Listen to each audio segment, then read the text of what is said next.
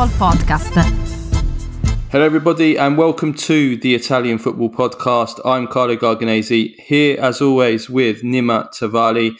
So, Napoli's Scudetto cruise continues. They're now 18 points clear at the top. Today, we're going to discuss how you can possibly beat this Napoli team. Only one team has done it in Serie A this season. That was Nima's Inter. So maybe Nima has a few uh, a few suggestions for, for other sides. Um, Victor Osimhen scored for the eighth game in a row at the weekend. Will he beat Gabriel Batistuta's record of 11 games in a row that he scored for Fiorentina in 1994-95, which has since been um, has been equalled by Fabio Quagliarella and Cristiano Ronaldo?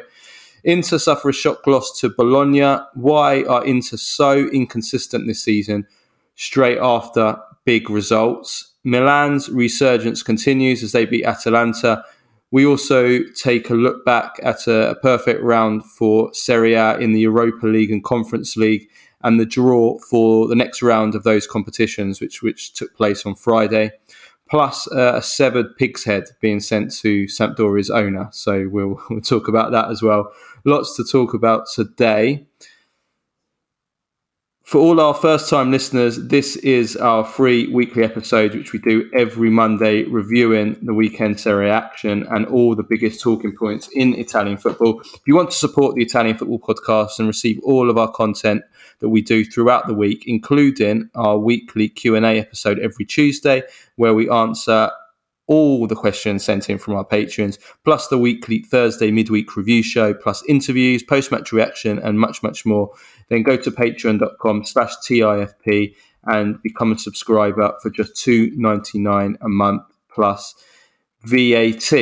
Um, before we start today, Nima just wanted to say something, didn't you? Yes, um, this is episode 301. Um, those of you who are pay attention knows that Thursday was episode 299. So where's episode 300? Well, we did an interview with Joe Tacopina, the SPAL president. We were going to publish it on Friday, but there just wasn't time to edit it and all that stuff. So uh, we're pushing out our big epi- 300th episode on Wednesday, and it'll be out on all platforms: Spotify, iOS, Google Podcasts, etc. Because it's a free interview for everyone to listen to. Be sure to listen to that because he does say some really interesting stuff that's bound to make headlines. right, let's get uh, right into the football. Okay, right. Let's start. We've been starting with Napoli recently. Let's mix it up a little bit this week, and uh, let's let's start with Milan. Big Milan against Atalanta match on Sunday evening and another Milan win. They've now won four in a row with four clean sheets in a row. The resurgence continues after they went through that that terrible run of form, which was their worst run of form for, for five years, with Stefano Pioli on the brink of the sack. Most people thinking that it was all done for him. He was there was no way he or Milan could possibly recover. Everything was broken. And here he is, here in Milan. They've they've really really turned it around after they changed their formation and went to a back three into a uh, I would say it's a three four two one formation, uh, but it's a back three for certain. And um, they are now they're now picking up. They, they really are picking up. Um, they won uh, on on Sunday evening two 0 against Atalanta in this big top four game and really um, they cruised through the game and atalanta just did not did not lay a glove on them, did not create a single chance in the entire game, uh, Atalanta. So it was a really, really, really, really good evening for Milan. Lots and lots of positives, which um, I'll just go through the positives that I've picked out first. Um, Theo Hernandez, first of all, um, the goal won't be credited for him because it came off the post and then went in off Musso and into the back of the net. But he he, he certainly deserves it because it was an absolute wonder strike. Um, volley from from way out uh, off the post. And one year after his his goal of the season last season against Atalanta, which which tonight we're recording this on Monday afternoon, is that it will be up for the contender for the Puskas Award at the FIFA Best Awards ceremony in Paris for for goal of the season in the world last last uh, uh, last year. Um, and he he's shown he showed in this game that he is back to his very brilliant best. He was a little bit slow after the World Cup, um, but since the Tottenham game was fantastic against Tottenham, um, he was he was brilliant in this game. He was he's he was everywhere. He's I've noticed with Theo, he's been roaming a lot centrally recently, coming inside from his left wing back position and, and almost playing almost playing as an attacking central midfielder at times, really roaming there. It's very, very interesting tactically what what uh, Pioli and Theo are, are doing there. Um, so that was a big positive. He's he's been undoubtedly Milan's standout in the last games. Um, Mike Maignan, the return of Mike Maignan, uh, absolutely huge. Can't can't be understated. Just just how huge that is to have him back, and and he really had nothing to do. It was a it was like a training session for him for, for, for. So an easy one for him to get back into the groove. Um, Milan's defence, uh, as I said before, didn't concede a single chance uh, all game from an Atalanta team who are renowned for scoring and creating loads, the third highest scorers in the league. And and Atalanta didn't, like I said, didn't get a, didn't lay a glove on them. Rock solid. Um, the back three, this back three now really looks like a really really tough team to break through now um, with Kalulu, Tomori, and Malick Thiaw. I mean, brilliant again versus Rasmus Højlund, who who himself Højlund has been one of the explode, explosive breakout stars of 2023. Uh, and he, he didn't get a kick against Thiaw, who who's just been so wonderful since breaking into the team, and it's, it's such a pleasant surprise for Milan because we've been and everyone's been so critical of their signings last summer. And to be honest, not much was expected of Thiaw. He was he was very low. I mean, Milan wanted to sign a centre back last summer, but he was very low on the list of targets that um, that Milan were going for. Originally, it was Sven Botman, who then eventually joined Newcastle because Milan dragged it out for so long. Um, Thiaw was probably third, fourth, maybe even fifth choice um, target, and they only got him right at the end, really, as a kind of a last resort and not much was expected of him. I mean, the people I've spoken to, Bundesliga experts, have said that you know he was very error prone at Bundesliga. More than one person has said that he made Harry Maguire like mistakes uh, in the Bundesliga. That he had the raw tools, but he was very error prone. Well, we've seen none of those mistakes at Milan so far, and we've seen someone who just looks like a physical beast. Really, I mean, so good in the air, um, so aggressive and competitive. Uh, he seems pretty quick. I mean, you know, he he looks. I mean, he's been fantastic, and those three in defence, um, just just yeah, they just didn't let anything through. I thought Leao was a little bit better, not at his best, but he got a wonderful assist assist for Messias with the with the with the first time pass with a, and a lovely finish as well. So yeah, all in all, very positive, and also Zlatan is back as well. So what more can you ask for? Look, I want to talk about that defense um, because yesterday against Atalanta, I saw one of the best Milan defensive displays I have seen in the last 10, 15 years against a side that we know can hurt any team in attack, given how they play. Um, I said a couple of weeks ago on this pod that you know it's it's looking interesting. Thiaw, Tomori, Kalulu in a back three uh, when I think will be really will will really come to their peak when Maignan returns because they can play higher up, they can press higher up as a team. And yesterday we saw the beginnings of that. Uh, we saw what that what it can do. It was the first game they played together, all four of them, and the way that they completely neutered Atalanta, and that's the word I want to use. They castrated Atalanta. They they they didn't get anywhere the the the defense with that the, the defensive display we saw yesterday was truly special. I, as I told uh, some of our patrons who are Milan fans, Swedish Milan fans, I don't want to get too excited, but this this could be the uh, we we saw the beginning of something that could potentially be historic at Milan.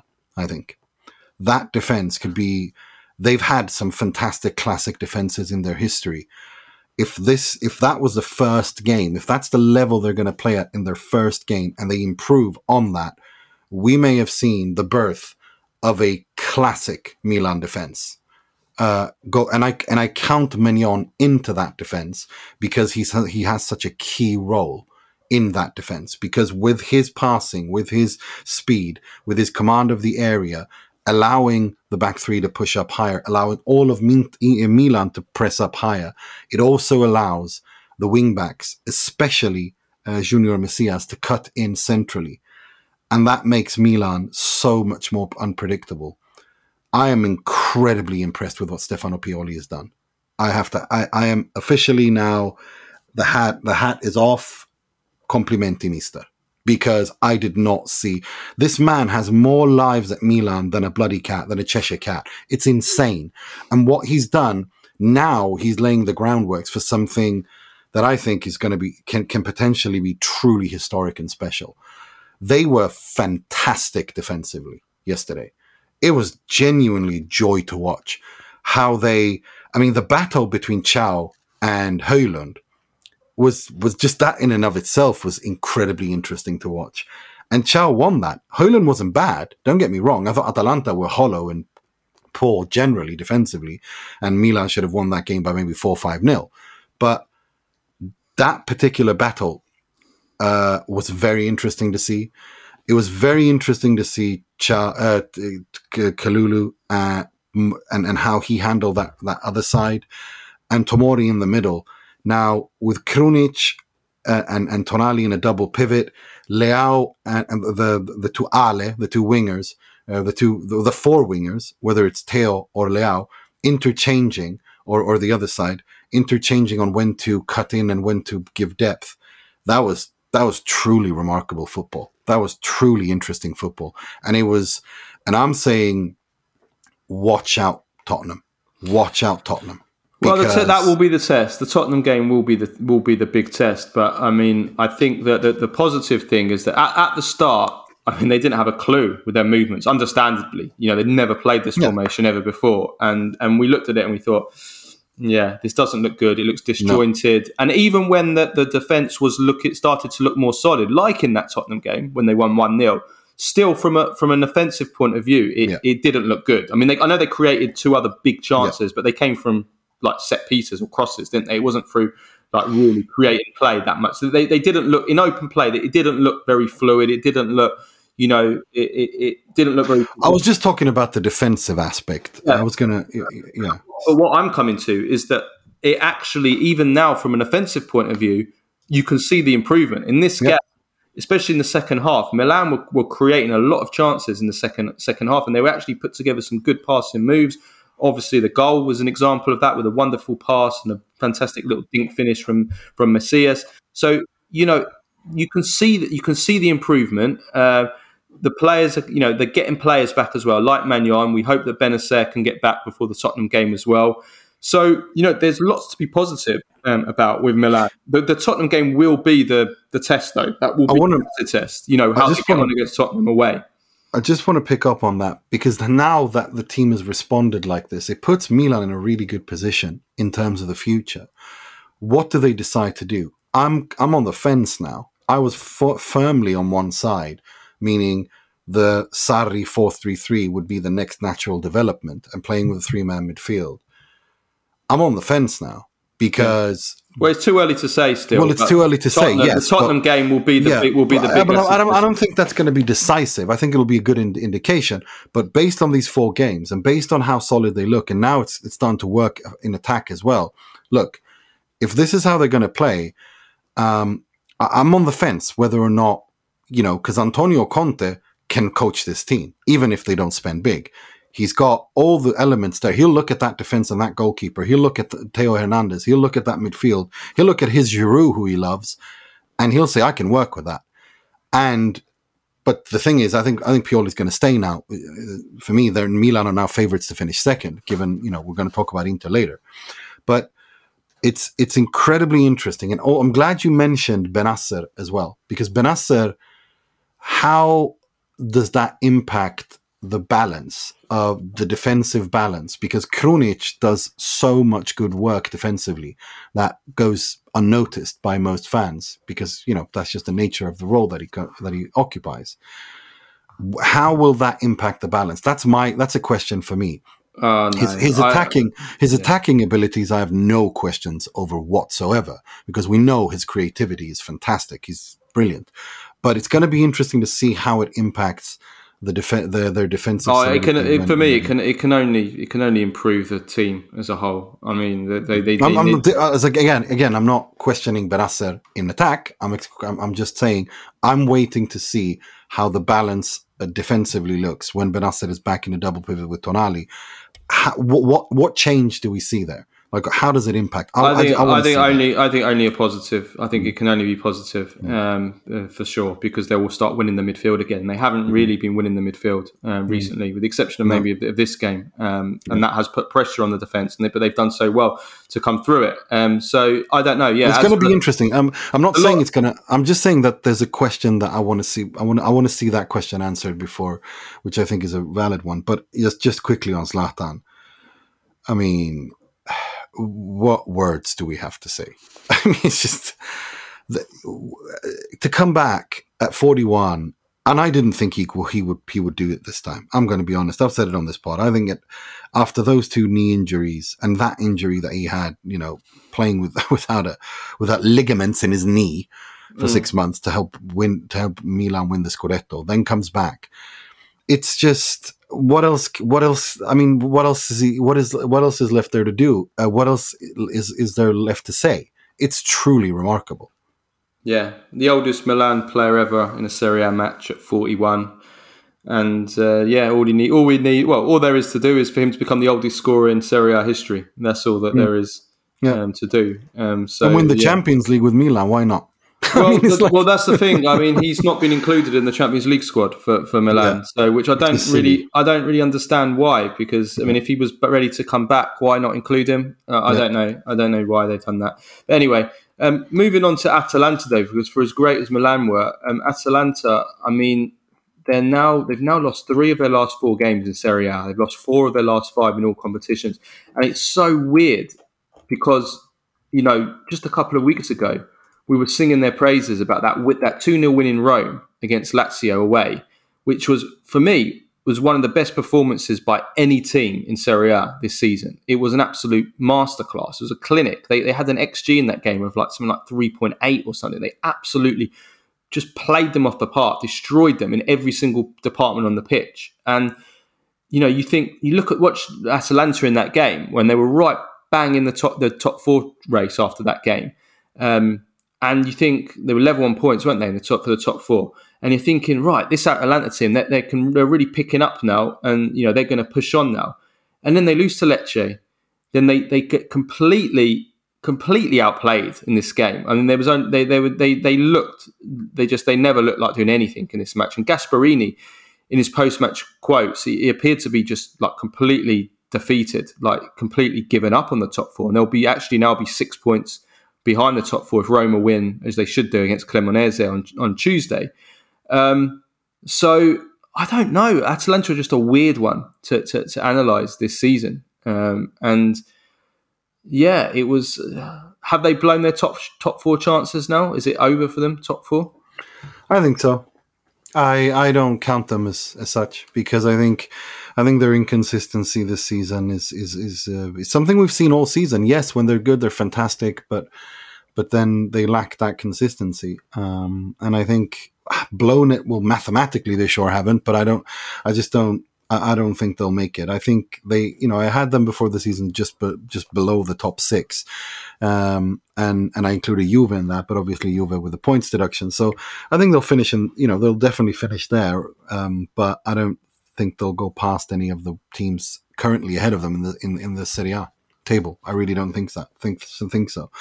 But I do wanna I do wanna give some credit to uh, to Højlund, Rasmus Højlund. He is it's he was terrible. he was terrible in this game though. yeah. Well, I don't think he was terrible. I don't think he was terrible at all. I think he was just up against uh, Malick Thiaw, who showed how to stop him. And this is the next challenge for him moving forward. Um, it's that he now this is how defenders are going to defend against him. In order to be that next superstar, you have to be able to to to handle that. I thought there were glimpses in this game where he did handle that. And for me, the, the most interesting battle of this game was Thiaw against Højlund. It was very interesting to watch. I really enjoyed that. Um, but no, it's um, they do have some. You know, it, it's gonna uh, it's going to be interesting to see how they move on from this. Uh, Gasperini was obviously unhappy, but I still think um, he, I still think that they will, they'll throw the, the, it's all but done, but they're going to be, they're going to throw a spanner in the works for, for the teams above them when they play against them, especially Inter need to watch out because Atalanta and Gasperini, especially Gasperini has a giant chip on his shoulder for being sacked at Inter. He still talks about it. It's almost been a decade and he still whinges about it. Uh, and he did so not so long ago. Oh, when I tried to play with a back three at Inter, they sacked me. It's like he just can't let that go. Uh, it's it's always going to be that. Uh, it's going to be like me with Sandro Tonali and Arturo Vidal. I'm never going to let that go. Um, so um, so it's it's it's. Um, I, I, think the the other teams need to watch out. But yeah, I, I, I count them out. I do count Atalanta out. Yeah, I think so too. Um, also, I think Gasperini feels like they can't they can't get into it. Um, he also said something very interesting in the post match. He basically said that when Atalanta play against fast teams or fast defences, like Milan, who had, as I said before, you know those three at the back are, are all you know physically so good, then they have no other way of beating them, um, which I found very interesting, but also very strange quotes for Gasperini to say. It was almost like he was saying, "Well, the only way that we can." beat teams is by showing more intensity and more pace and more, you know, uh, movement and, you know, playing against that Milan defence. Well, Tomori, Kalulu, Thiaw, they're all so good physically. They're all quick, you know, that, you know, we had no chance. We've got no other qualities, he basically was saying. I, I found that, I don't know, I found it strange. I found like, found like a strange thing to say. And Gasperini just, he does feel like this season, he, he feels like, yeah, he just feels defeated, um, which I don't know it's, it's, uh, not, I'm not sure if I like it, but yeah, I do. I do worry for Atalanta. I still think they're in there. Still a long way to go. Still 14 games to go. It's a lot, long way to go. So they're not out of it, but I think they could be out of it soon because you know they've got Napoli away next week. Um, you know they lose that and Roma win there and Roma Milan Inter you know do their jobs. Then it could be nine points off, and then yeah, then they are probably out of it. So yeah.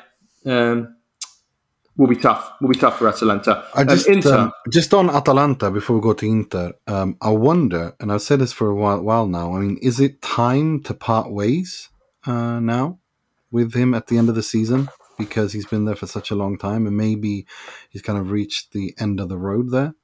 Possibly. Possibly, but again, I guess it depends. Do they feel like they can bring someone in, do any better than Gasperini can do? Uh, you know, with Atalanta, traditionally, they're not a club that ever should be a top four team, really.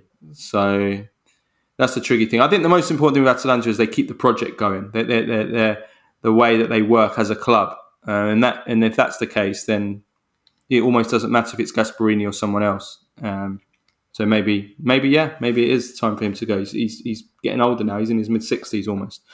Um, but let's talk about Inter, um, who beat Porto last week, midweek, um, which was a which was a which was I want to say it was a great result, but it's it's a very good result. It's a prestigious result, and it puts them in a good position.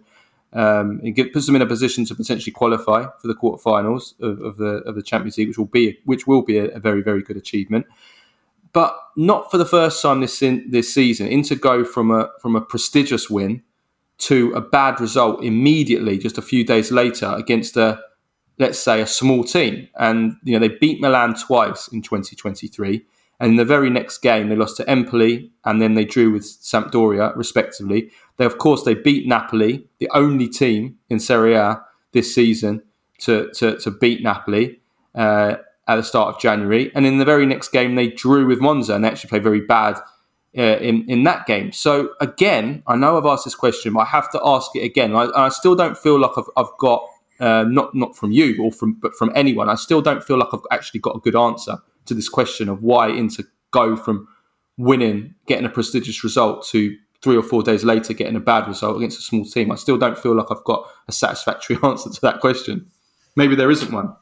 Well, I think there is. I think it's a combination of everything, um, all, all of the above. Uh, Simone Inzaghi is a young coach, and as a young coach, he's going to learn and make mistakes. And one of those mistakes is that he struggles to get uh, to keep these players in a in the right mental state. I would say um, in for three games in a row after a big win to keep them on their toes. I don't like to use the word motivated because I think that's the wrong word.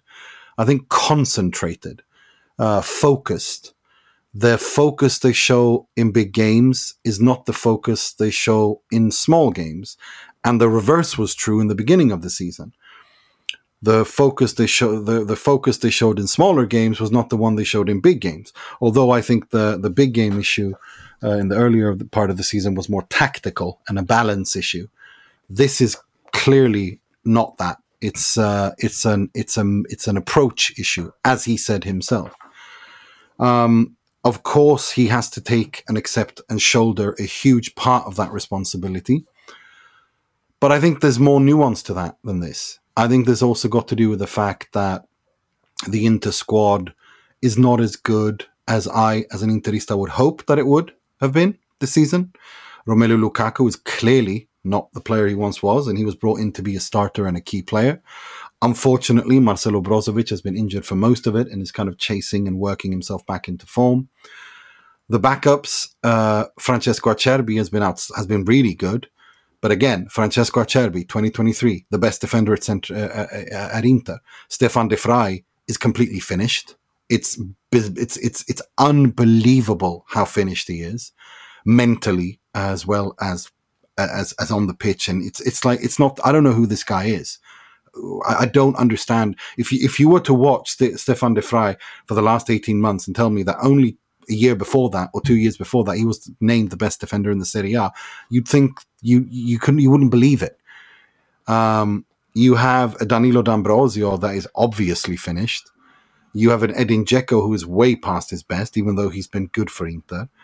Henrikh Mkhitaryan's been good for Inter, but he's not in a moment in his career where he can play week in, week out, and deliver three three games a week for Inter, regardless of who who um, who is opposite uh, who who he's playing against. He can do it against Porto, but then he runs out of gas against Monza or Empoli, and that is the problem. It's it's it's it's a it's a little bit like a perfect storm, um, and in order to get the maximum out of all the players uh, all the time to keep them on the toes, you need a coach who's who's who's ready now. Now, then then you look at it and say, okay, well, what do you do? Look at the results. Has Inzaghi failed uh, or, or underperformed in the Serie A this season? Yes, he has.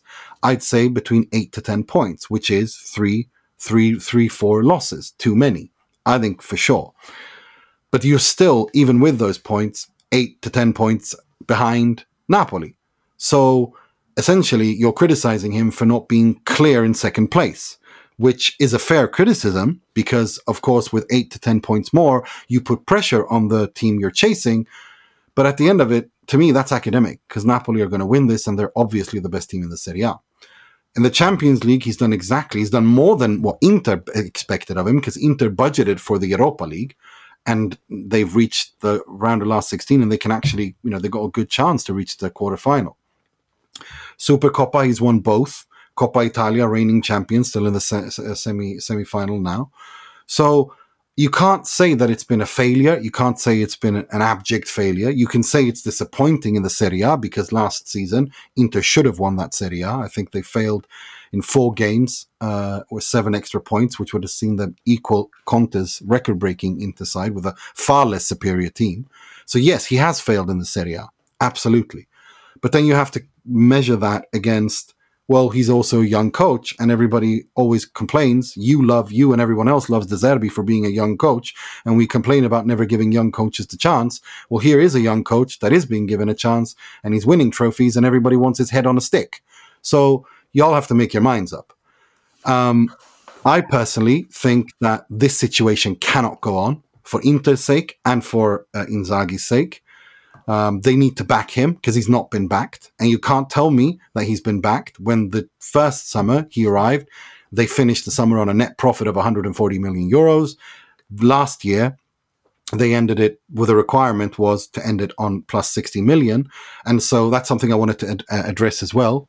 Uh, we talk about we'll you know we got a question on that on the Q and A pod as well, and and, and and and I want to raise it now for those of us who are not for those who are not patrons, although I think everyone should be, and that is that when Gazzetta dello Sport stated that as as news that Inter have to finish the finish the fiscal year June 30th on plus 30 million and not 60, that's nonsense. Because we already knew that.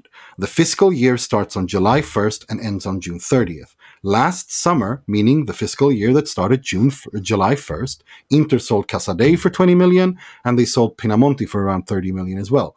Now, the requirement was 60 million net profit. We're there. So, if you know your math, 60 minus 30, 35, that brings 30.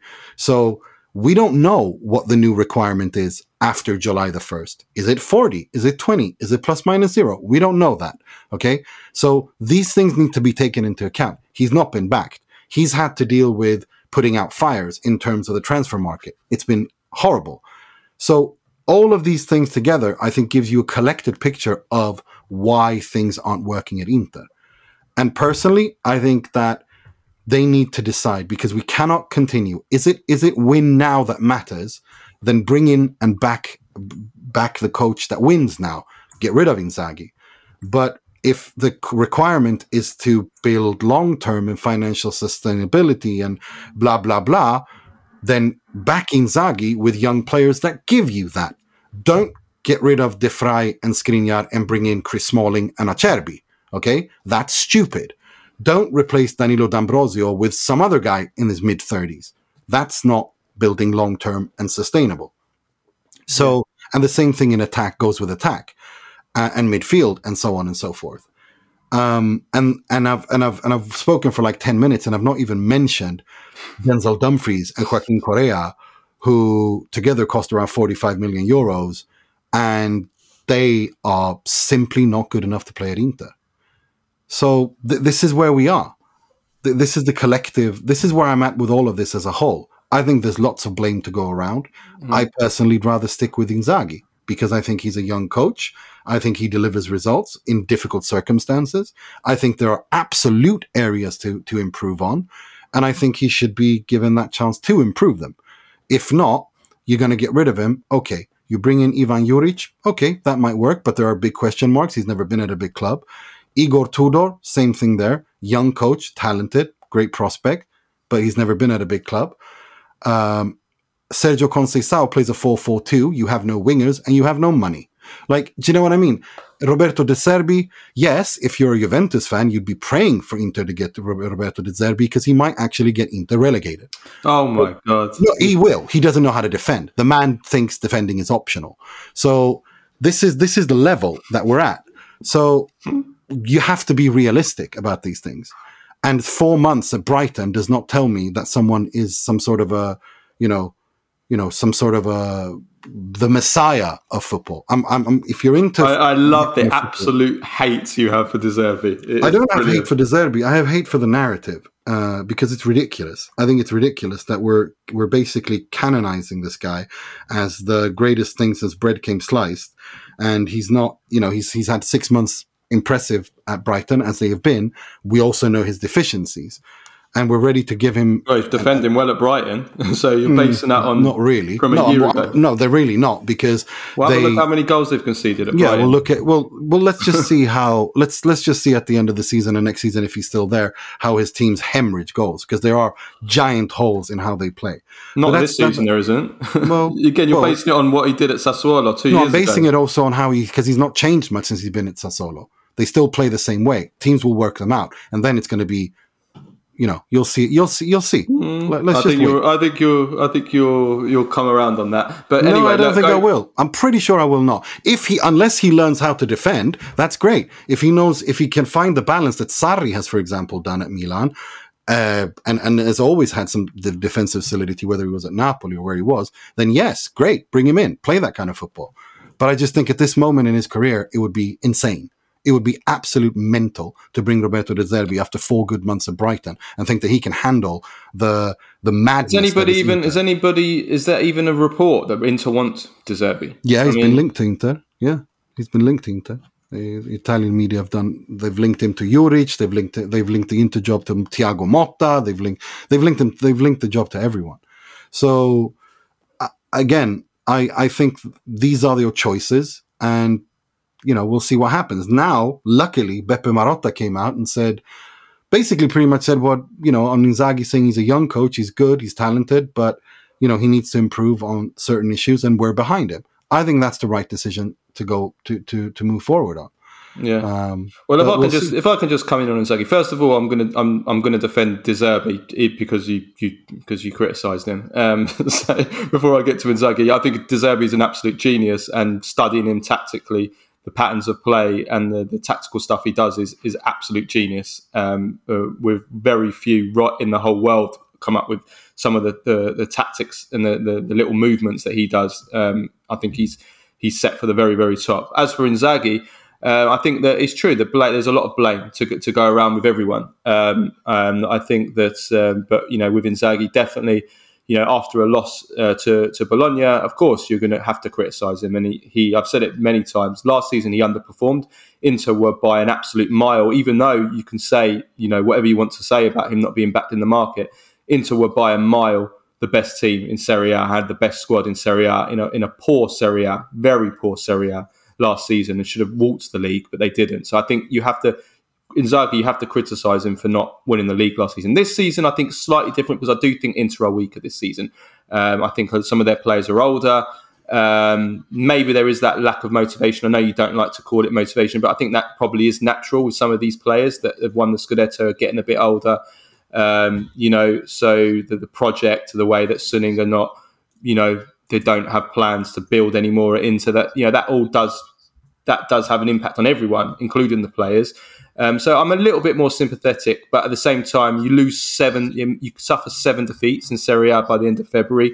Uh, that's too many. That's that's way too It's many. It's almost So- a third of the Serie A games you've played yeah. have been losses. That is. I mean, I know they've lost a lot. I mean, I know they've lo- they've won a lot. So I know they have won a lot. You know, but they've lost the same amount. no, but it's unacceptable. It's it's unacceptable. unacceptable. Don't It's get me wrong. I'm not defending it. I'm not defending this inconsistency. If anything, it's creating anger and frustration in me um, Yeah. because, especially some of those games, he completely botched. Um, the Ro- the Lazio game, the Udinese game, you know, that's all on him. The Bologna game, I think, wasn't a tactical issue, but again, it's like I said in the beginning, it's it's his inability to get these guys into the right headspace. It's not a motivation; it's it's concentration to follow up. Uh, ultimately, though, I liked it. I like Inzaghi. Um, I do, and I think he should stay. And and I and I always say, you know, one thing that I look at with with players, with managers, how good they are is do they do they develop and improve players? And I think that Inzaghi does. And and to talk about De Zerbi, Deserbi is one of the best in the world at developing players. So that's another example of why De Zerbi is so bloody good. Is that he develops players and makes them makes them much much better than they are and develops them. So Inzaghi also, I think, does that. Um, so I think for that reason, I think I think he's good. Uh, I think he's good for Inter. But yeah, he's a weird one to analyse. Inzaghi, he is because the results this season, it really just doesn't make sense how they go from these fantastic results, uh, and then I mean, I think in this particular game, draw, losing to Bologna, they did look tired. It was an awful pitch as well, so I think that didn't help. The fact that they were playing on such a heavy waterlogged. I mean, it was waterlogged. Sometimes the ball wasn't even moving um, five yards. So I think when you're coming off a really, I mean, we know how tough it is playing against Porto. We spoke about it on the pod last week about they're a bastard of a side. You know, I called, I think I called Otavio a bastard of a player. Well, those those in, those Porto players, they are shithouses and then some, and they really they give you a real, not just physically, but mentally, they drain it out of you. You have to play for 90 minutes against them. And Inter really did have to, had to use up so much physical and mental energy in that game against Porto. Then you'll go then four days later, you're going away to Bologna, who Bologna are right now. We'll come on to Motta and what a great job he's doing there. They're the second most informed team in Serie A after Napoli. So they're playing a Bologna team that are not only in really good form, have had a whole week to prepare, but also you're playing on a pitch that's virtually semi-waterlogged. I mean, that is, I think, physically very, very draining, and I think that showed in this game. Um, they just they didn't have any. I mean, this was as bad as I've seen Inter play this season, to be honest. Just It's- in terms of it was, in in terms of their opinion- overall game being flat, not was- having. Cre- I mean, what did they create in the game? Barely They, anything. they really. clear they created a couple of chances, but still, it was it was without a doubt the worst game under in the Inzaghi era. It's not even close. It was even worse than the Genoa game away goalless last season, which kind of was one of the reasons they cost they cost them the Serie A title. One of those seven points that they threw away, which is entirely on Inzaghi, because he got it wrong there, and he was in his inability to to change that game as well. Look, I um I agree with everything you said. I think this is ultimately on him. But again, he's a young coach, and if you're going to, you need to, you need to, if you're going to give go- young coaches a chance, uh, then you're going to have to de- accept that this is somehow how. As long as they get top they four, as long as they get top four, obviously. I mean, if they don't get top four, then, nah, then, if then he, he has get to top go. Four, he has to go. Everyone yeah. has to go because yeah, it's. That's uh, what I mean. Yeah. I mean, it's not. You know, that would be a disaster. It's the same discussion that we had about Milan a couple of weeks ago. If if you don't make top four, yeah, then I mean they do. I mean, I think they'll be fine for top four. Don't. I think they'll be absolutely fine. But they do. But they are there is going to be a little bit of a battle for top four. They're not going to be able to just they're not going to be out to, able to just cruise to the top four. Especially if, I mean if Juventus get their points back, I mean they'll probably get deducted points for the for the wages thing. But let's just say that gets delayed yeah. or or something. You don't know what might happen. You don't. No one knows how the bloody Italian courts work. They're such a mess. But you know, so if Juventus were to get those points yeah. back, then all of a sudden it is a fight. It's a fight for all of the top top four. You know, including Inter. So I mean, I think they'll be fine. I think they'll be absolutely fine. But as it stands, they could be in a, in a, in a fight for a top. They four. really could. Um, they really so could. you know, uh, the other thing I want, two other things I wanted to say. First of all, you did touch upon one of these, Lukaku. We asked after the goal against Porto, would it unlock him? Um, he was terrible in this game, wasn't he? He was he was really bad. And it's, it's, it's, it's, it is frustrating because I mean I think you did say to be fair, you said that you thought you know he's, he's never going to be the same Lukaku uh, anymore.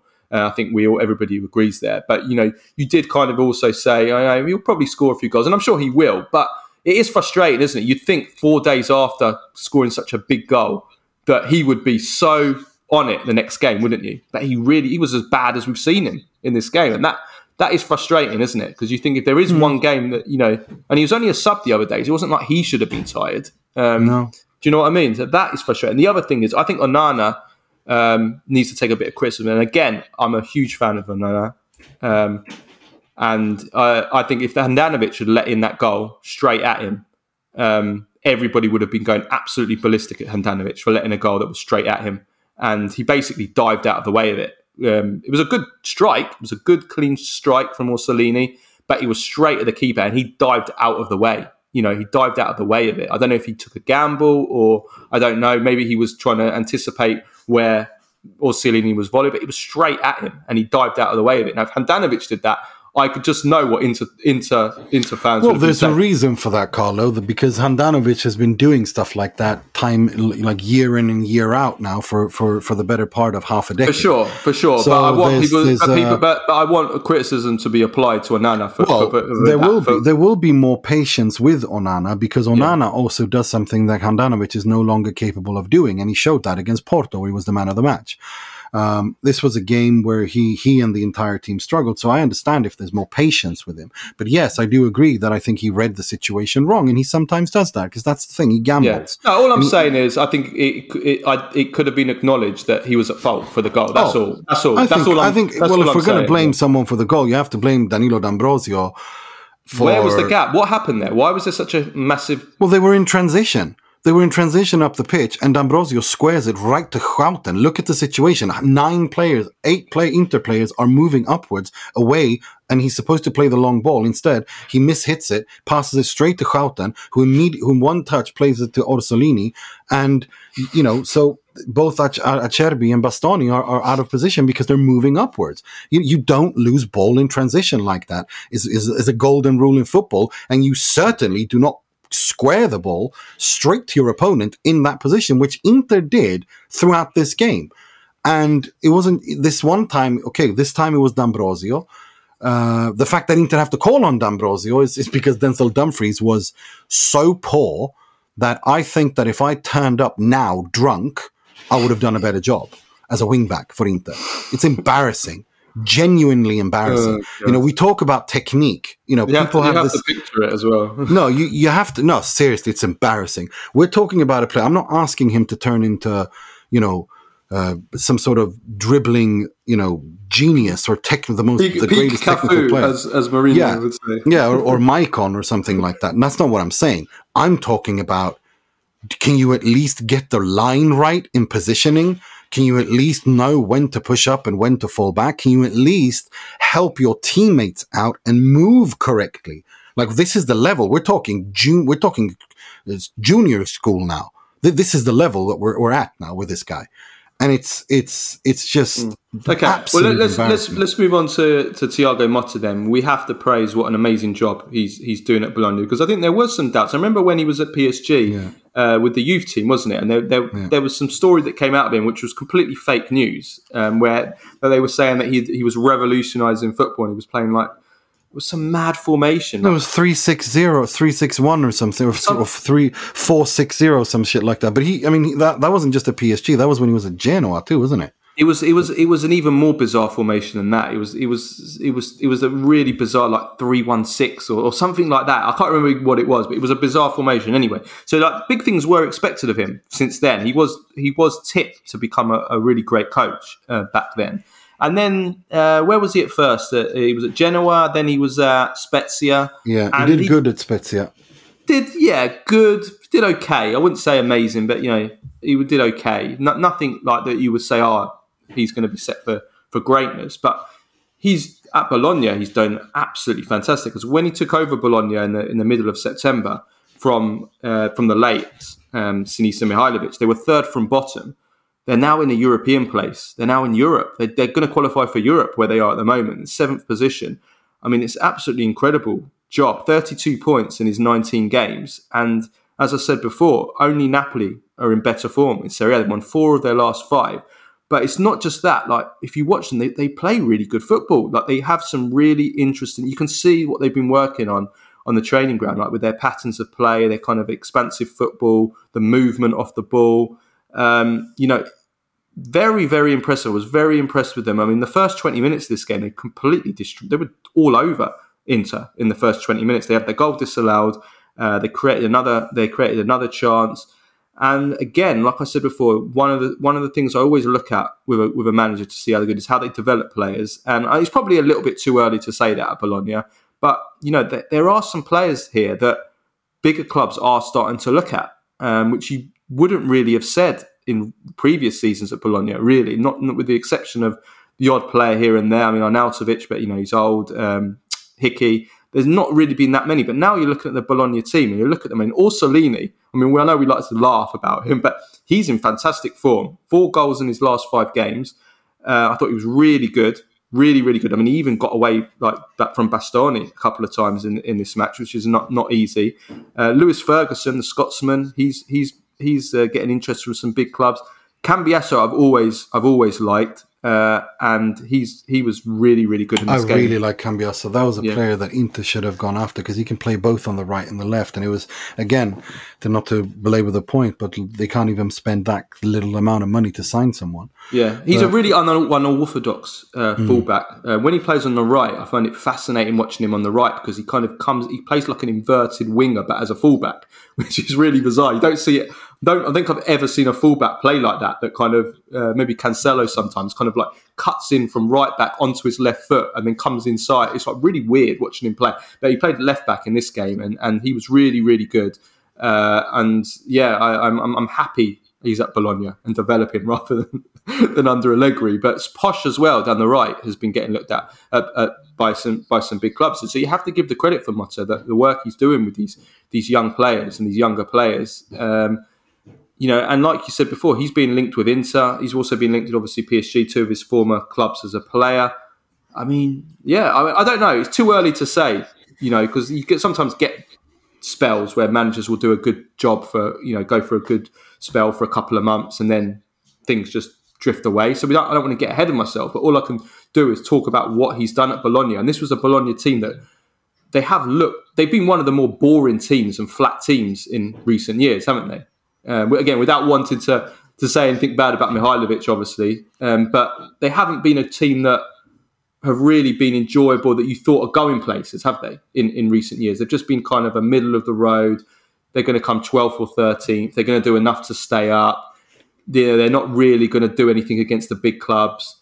You know, that's been what they are. But suddenly under Motta, they're now playing good football. They're developing some good players, and they're getting some great results like this. I mean, what do what do you think of Motta? I like what I've seen. I mean, the, the, what we saw at uh, Genoa when that you know crazy formation came out, uh, I was thinking, oh god, here we go again with some some nonsense, uh, and and and it was dreadful his Genoa side. But then he came to Spezia, and I really enjoyed what he doing did there. And he's he, he, it's not an easy place to come to, and, and to replace Italiano as well, who'd done a fantastic job. Um, I think he did all right uh, with them. I think he overperformed with them, and then since taking over Bologna you know, it's been like a step by step upward um, trajectory by him. And he seems to be able to, like you said, I think it's not just developing players, but also be, can he work with experienced players and can he work with young players and create an environment for everyone to thrive? And I think the answer so far at Bologna has been yes, he can. Um, um, so yeah, I, I, I like I like I like what he did against Inter. I thought they were very very good. But given that Inter didn't even turn up for the game, I think it's difficult to kind of evaluate it. But I'm not taking anything away from him. I just think it's it's I'd like to see him against, you know, I don't know if they I can't off the top of my head remember if they got Napoli left, but it would be interesting to see how he handles a team like Napoli. Mm. Um, and, and, and, and other big teams before before we say too much. But yes, they were very on it today, you know, the, the, the, game, that game, they were for 90 minutes, even in the difficult periods of the game when they suffered, when Inter started, you know, retaining possession in down in their half, they still remained focused. They still remained compact. They still remained a unit. And I think that is the most important thing uh, when you look at um, in a game uh, and, and uh, from a coaching point of view, from a tactical point of view. No, they did well. It's going to be a career to, it's going to be an interesting career to follow. For sure, he's having a, more a better career so far than than his uh, former Inter treble winner teammate Dejan Stankovic, who's absolutely stinking up the place at Sampdoria yeah. with a very bad team, I should add. Yes, yes. We'll come. We'll come to Sampdoria. Right. Let's just let's just talk about Napoli. Um, right. I did have two segments here. I wanted to do a segment on how do you stop Napoli, but I'm going to hold that because um, we're already talking too much as usual. So we'll save that. We'll save that for Thursday. Um, and we'll talk about that on Thursday. But what I do want to talk about on Napoli, they, they won again, 2 0 against Empoli, 18 points clear now. So they are absolutely, as I said, cruising to the Scudetto. They could win it by Easter uh, at this rate. Um, let's talk about Osimhen and his, well, record breaking soon run of scoring. Eight games in a row now that he's scored in, in Serie A, which is three behind the all time Serie A record by Gabriel Batistuta, who scored 11 straight in the 1994-95 season. We we could say that he scored in 13. Well, he did score in 13 straight Serie A games. If we include the two that he scored at the end of the 92-93 season before Fiorentina got relegated, and then when they came up, he then scored straight away in 11 straight games in 94-95. But in one season, the record is 11. Uh, and uh, that was then matched by Fabio Quagliarella in 2018 2019. Although I know there has been a bit of discrepancy in certainly Batistuta's uh, argued against that, hasn't he? Um, yeah. About about Quagliarella, have he scored eleven, and then Ronaldo scored eleven straight as well the season after that for for Juventus. So Osimhen is, yeah, he, he he's he's on track to, to to to equal and break that record, which is just unbelievable. Um, but what makes it even more remarkable is that Osimhen's done this without scoring a, a penalty, without scoring a single penalty. Um, and the only players in, in Serie A history who have who have scored more in a row without scoring penalties are Trezeguet, who scored nine for Juventus in 2005-06 season, and Pascutti for uh, Bologna in 62-63, which I think they won. This, I think they won the Scudetto that season, if I'm not mistaken. So. Um, yeah, he's on. Uh, that's another record that he's on, and uh, he now has 19 in Serie A this season. Again, none of them penalties. Could he even? I think you raised the subject. Could he even reach Higuain's record of 36 uh, in a season? I would say it's unlikely, but I wouldn't rule it out. I mean, what do you think? Is he going to break the record? Do you think? Well, one record he's going to break is Samuel Eto'o's record for an African player for the most amount of players, uh, most amount of goals an African player scored in one season in the Serie A, which is held by uh, Samuel Eto'o at 21. Uh, from mm. 2010 2011 he's one goal away from equaling compatriot Simy's goals goal goal tally for Crotone at 20 uh, for for for so he'll, he'll pretty soon be the second most hmm. prolific mm. African. So he's going to smash that. He's going to smash that. Eto yeah, record. he's going to yeah. smash those records. Uh, but both of those players took penalties. Um, he did not. he does not. He's not taken a single one this season, if I'm not mistaken, in the Serie A, right? I think he scored one penalty in this in in in all competitions. The, wasn't in the Champions League? I think it might have been. Yeah. Yeah, I, I don't think it was. I think he missed that one as well, or did he score? He missed, he missed one against remember. Liverpool. He missed yeah. one against Liverpool. I think he might have taken another one uh, later on in the group stage, if I'm if I'm not mistaken. Uh, no. I'll just I'll just double check that. But anyway, in Serie A, in, in Serie A, I mean, yeah, no penalties in Serie A. Yeah, he's not scored a single one in the penalties. Uh, penalties, and, and I'm looking now. No, I can't find him on the list as I'm looking now for in terms of penalty takers. Victor Osimhen.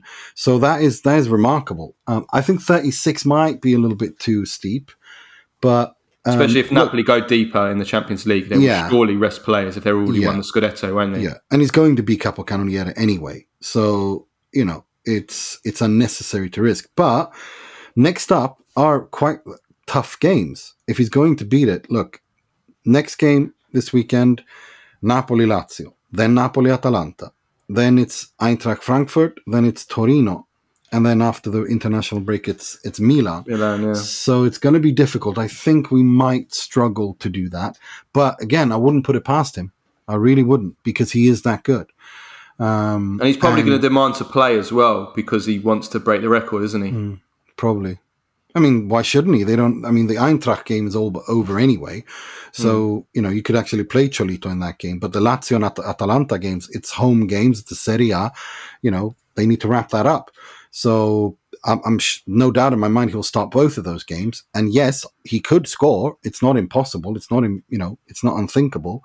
And then he's up on ten and he could equal it away against Torino, which we know are a difficult side, and then he could beat it at Napoli uh, uh against Milan at the Maradona. So, yeah, I mean, it's it's going to be quite the test for him to do that, but it's not impossible. No.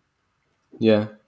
Yeah, it's, it's incredible achievement. I mean, it's probably not as great as an achievement as what Batistuta did, because Batistuta yeah. did it in the prime of Serie A you know, those, against those defenders. Against those defenders, you know, and uh, I haven't looked up to see who the teams he scored against on that run, but you know, we're talking about the, the best league in the world, the greatest league there's ever been in it, you know, ever, mm. uh, you know, in any era. And you know, he did it then for a Fiorentina team who had just got promoted, re-promoted. I mean, still, you know, still had lots of quality. You know, Rui Costa, Toldo. You know, it was still, still lots of quality, but you know, they were playing against world-class teams, world-class defenders every single week, and it wasn't a team that wasn't anywhere close to being the best in the league. So you know, for Batistuta to do that, that is amazing. Obviously, Osimhen's playing for the best team in the league by a long way this season, um, so it does make it easier. But the fact that he hasn't scored any penalties, but again, it just comes back to what we said about Osimhen, just just how complete he is. Uh, and, and Batistuta actually is funny because Batistuta is actually similar. Like Batistuta was a good player had no weak. Was the complete striker as well, wasn't he? Batistuta again. What weaknesses yep. did Batistuta have? He yep. could do everything. He could play could everything. He could. He was physically uh, uh, uh, absolutely a monster. He could hold the ball up. He was great making runs in behind. He was a great finisher. Had an incredible shot, both feet. Uh, head brilliant in the air. You, you know, he, he could do everything. Uh, and Osimhen is is exactly exactly the same. I mean, in this game against Empoli, he scored the kind of a Pippo Inzaghi poacher's goal. You know, being so quick and so reading the game and making the, the movement to, to, to get to the ball first. You know, the, the, the, best goal poachers would, would, would, would, would score. You know, so again, he can score every single type of goal. Uh, again, the only criticism I can make is actually in the last two games he started to he started to miss a, a few big big chances, which which I thought during this run, earlier on in this run, he was starting to like become more clinical. And in the last two games, he missed two huge chances against Frankfurt, and then again in this game, he also missed a, a one-on-one uh, in, in, this match. So, you know, if we if we're going to be critical of him, let's say, you know, don't don't go back to to to missing these kind of chances. Just but sometimes he can still snatch at his chances. Um, sometimes, but yeah, he needs still a still a, a little bit of composure in mm. and calm in in in those chance in, in, in decisive you know goal scoring chance uh, mo- moments. And i think he can even improve his how prolific he becomes. Yeah. He plays with such ferocity that sometimes he just yeah he just yeah. wants to he just wants to yeah he just wants to shoot as, as, as, fast as he can without you know being a little bit calm. Um, Okay, right, yeah. Like I said, Thursday we'll, we'll, we'll do a segment on how do you stop Napoli. Um, if anyone's got any ideas, um, send send in some suggestions because I'm not quite sure how we can answer this. To be honest, I've got a few ideas, but it's more about. I think a lot of it's going to come down to Napoli, um, their levels going down because they're playing at such an incredible high level yeah. at the moment, um, which should be should be unsustainable. But we've said that all season, and it's not. They're not stopping. Um, Okay, um, just before we get on to, you know what, Sampdoria, let's leave that as well. I wanted to talk about Sampdoria, but we'll, we'll talk about that on Thursday as well, um, because we really are going over today. Um, the rest of the Serie A calendar this weekend. So we had Lecce losing at home to Sassuolo, a little bit of a surprise given Lecce's recent run. Salernitana, huge, huge win in their fight against relegation, beating Monza 3 0. Paulo Sousa, his first win in, in charge and Udinese 2, Spezia 2. Exciting game there. Uh, Semplici's first game in charge, wasn't it, for, for Spezia? So that's a, a big point for them in the in the fight against uh, relegation. Um, we still have four games to go. Uh, we're recording this on Monday. So we've got Verona, Fiorentina, and Lazio Sampdoria on Monday evening.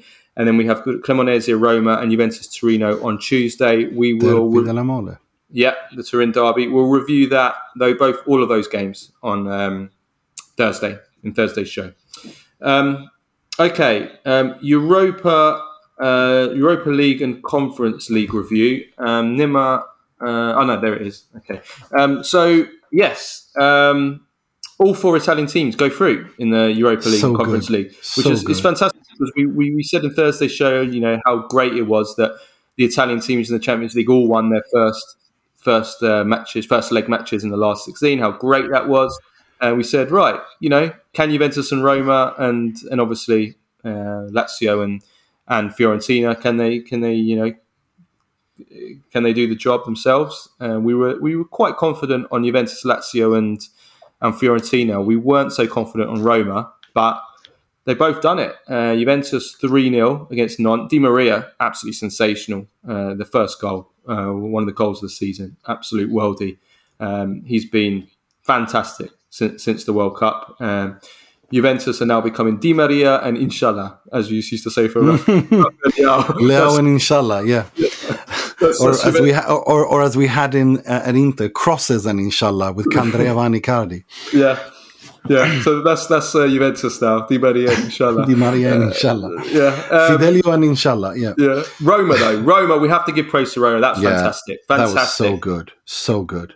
Yeah, Belotti scored. yeah, good. No, you you're so hard on him. I mean, it's, it's, it's he had a difficult uh, injury, and it's he's not played because Tammy Abraham is obviously better. You know, the starting striker there. So no, he's I, I I think he I think you know Belotti is, is I think he has a he has a role to play at Roma. I really do, and yeah. I think you know it's going to be. I, I yeah, it was lovely to see him. Dybala as well, fantastic oh. goal. But there's one player that we have to we have to say. Mm. I said it. I said it last week. I said Spinazzola during Roma's previous league game, who I'm forgetting who it was against now. He got the assist. Remember, he got that wonderful backheel assist. Yeah.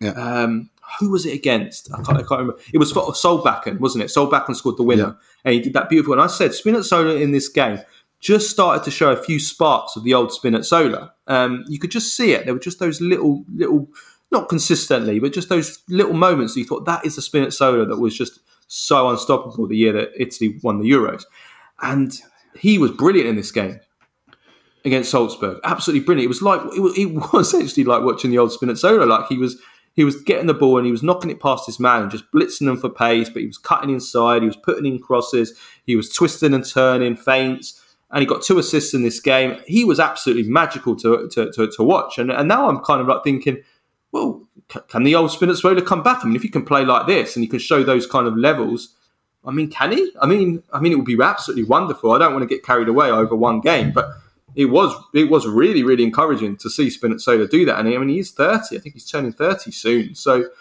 I mean, yeah, great, really really great to see. Uh, really beautiful to see after having such a horrible time of things over the last eighteen months. So, yeah, well done Roma, well done Spinazzola, and then Lazio and Fiorentina through um, as well. And then the draw, I'll just read out the draw. So Juventus versus Freiburg, Roma versus Real Sociedad in the, the Europa League last 16. Um, That's tough, tough for Roma. Very I don't tough know. for Roma. I, I think I think they they're they're decent draws. It's not a nightmare draw or anything like that. Um, I think Roma can go through. I think it's it's evenly balanced. I'd 50-50, yeah. Yeah, 50-50, I'd say like that. yeah. Um, and Juventus. I think it could have been kinder. I think it could have been Yeah. kinder for Roma because I mean I think obviously Arsenal. You want to miss Arsenal. I think Man United they couldn't draw anyway. Um, so you want to miss Arsenal, and then I think really after that you're looking at Sociedad or Betis really, and they played Betis in the group and actually looked quite good against them uh, in the group. So uh, Real Sociedad I think is tough. They got they're third in, in La Liga. They've got some you know David Silva, Oyarzabal, Zubimendi. Méndez, they're, these are good, really good players. So you know, I think that I think it's 50-50. Uh, I think so as 50-50. well. I think Juventus, Freiburg, Juventus, Freiburg, not they, you know, they're they're they're, they're right up there fighting for the top four, aren't they? I think Freiburg. Yeah, so they they're, are. they're, that's not easy, but you know, I think you, yeah, Juventus. I think you know, you, you favour Juventus. Um, You do, that- even game. though Freiburg haven't self-proclaimed Interista Grifo, uh, who who's he's got uh, 13 goals this season. yeah. So they need to watch out with him. yeah. They need to watch out with him. But but I expect I expect Juve to go through. I think Roma 50-50. Um, as for you know the Conference League, Yeah, Fiorentina. Fiorentina should have no problems Yeah. at all. They're playing Sivasspor, who are 12th in the Turkish league, having a really that bad season. And looking at their squad, yeah, they they Fiorentina should be fine. I think Fiorentina, the, the football they play is also quite conducive to European football, so I think they should be okay. Lazio, on paper, maybe looks okay, but I think it's it's it's a it's a going to be tricky.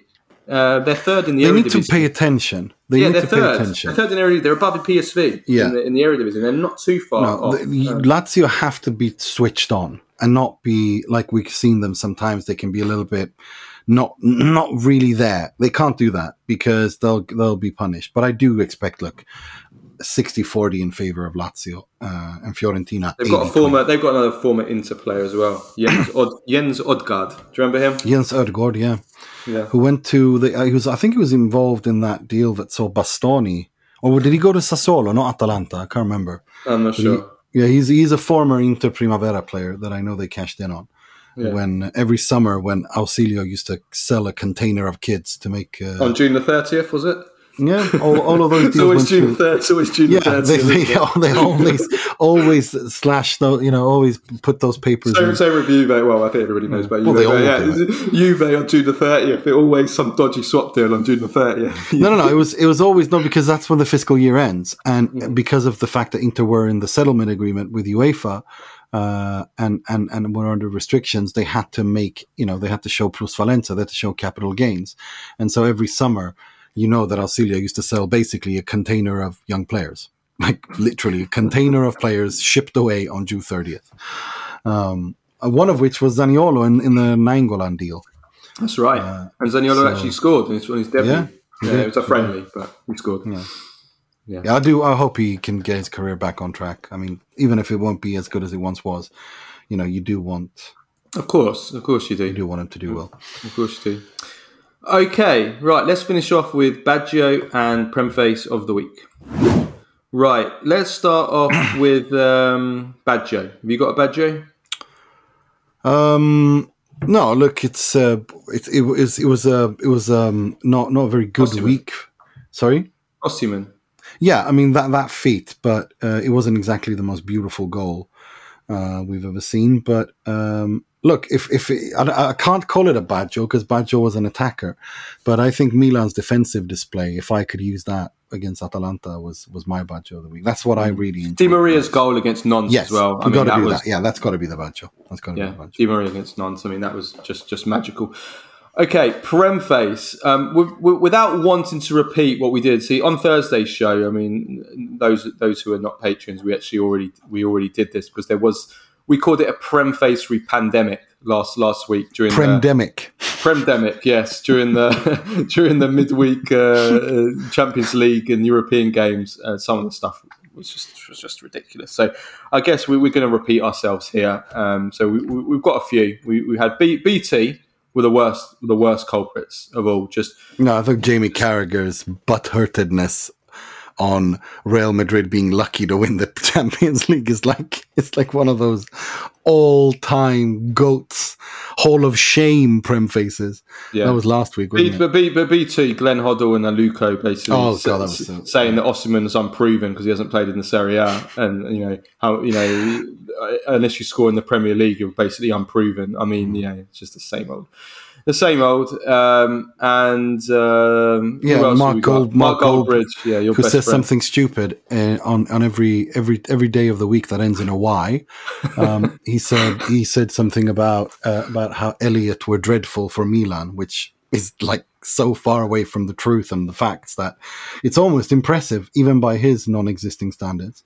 But um, the, Mm. But that was know, no, that wasn't the Mark Goldbridge one I had written down here. The one I had written down was was when he when he said ten minutes into into fourteen minutes into Real Madrid against Liverpool. the Premier League is miles ahead of La Liga's best. Oh man, God bless. Thought you know, God bless. God Yeah. bless. Um, yeah, and, and that ended really well for Liverpool, didn't it? Um, and for Jamie no. Carragher. yeah, and that's when Jamie Carragher, and that it was before before the game when he said that Real Madrid were lucky. Uh, To it's just But someone sent me a video um, uh, at, the, at the weekend, um, which I forwarded straight onto you of Jamie Carragher. People forget about this because people always talk about Jamie Carragher when he spat at that child, but but which he did. I want to go again. Yeah, he he spat at a child. Just Yes. wanted to say that. But people forget that actually, um, and I'm old enough to remember this, that about 20 years ago during a Liverpool versus Arsenal game at Highbury, uh, Jamie Carragher, someone, someone in the crowd for a coin, an Arsenal supporter for a coin at Jamie Carragher, and he picked it up and he threw it back at, he lobbed it as hard as he could back at the fan in the crowd. And uh, someone sent me a video of that uh, over the weekend. It was pretty funny. Go onto YouTube, Carragher throwing coin, uh, Arsenal versus Liverpool. It was in an FA Cup tie. I think it was like 2002. I think it was. Uh, it might be 2003, and it was oh so funny.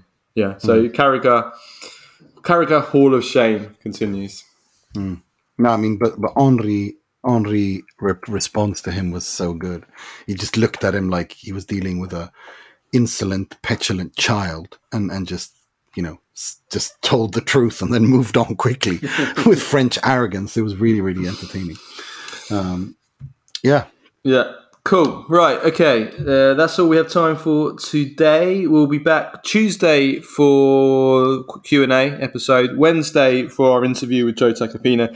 Thursday for uh, our midweek review show. So lots, lots and lots this this week. and and just to say, like the Q and A, the Q and A pod as always, and the Thursday pod are for patrons only. Uh, and if you want to become a patron, go to patreon.com/slash tifp and become one for two ninety nine a month. And but the Tacopina interview and the Monday shows, uh, the, all the interviews will will be put will will be put uh, free for all. It'll be out on Spotify, iTunes, and Google Podcast, and all that, all that, all, all those places. So please do make sure to uh, hit a subscribe and and give us the five star rating. Uh, it really helps us uh, on on to spread the gospel of Italian football that we love so much and drives us crazy. It sure does. Okay. Thank you. Thanks everyone for listening. Have a great week. We will see you on Tuesday. Ciao, ciao.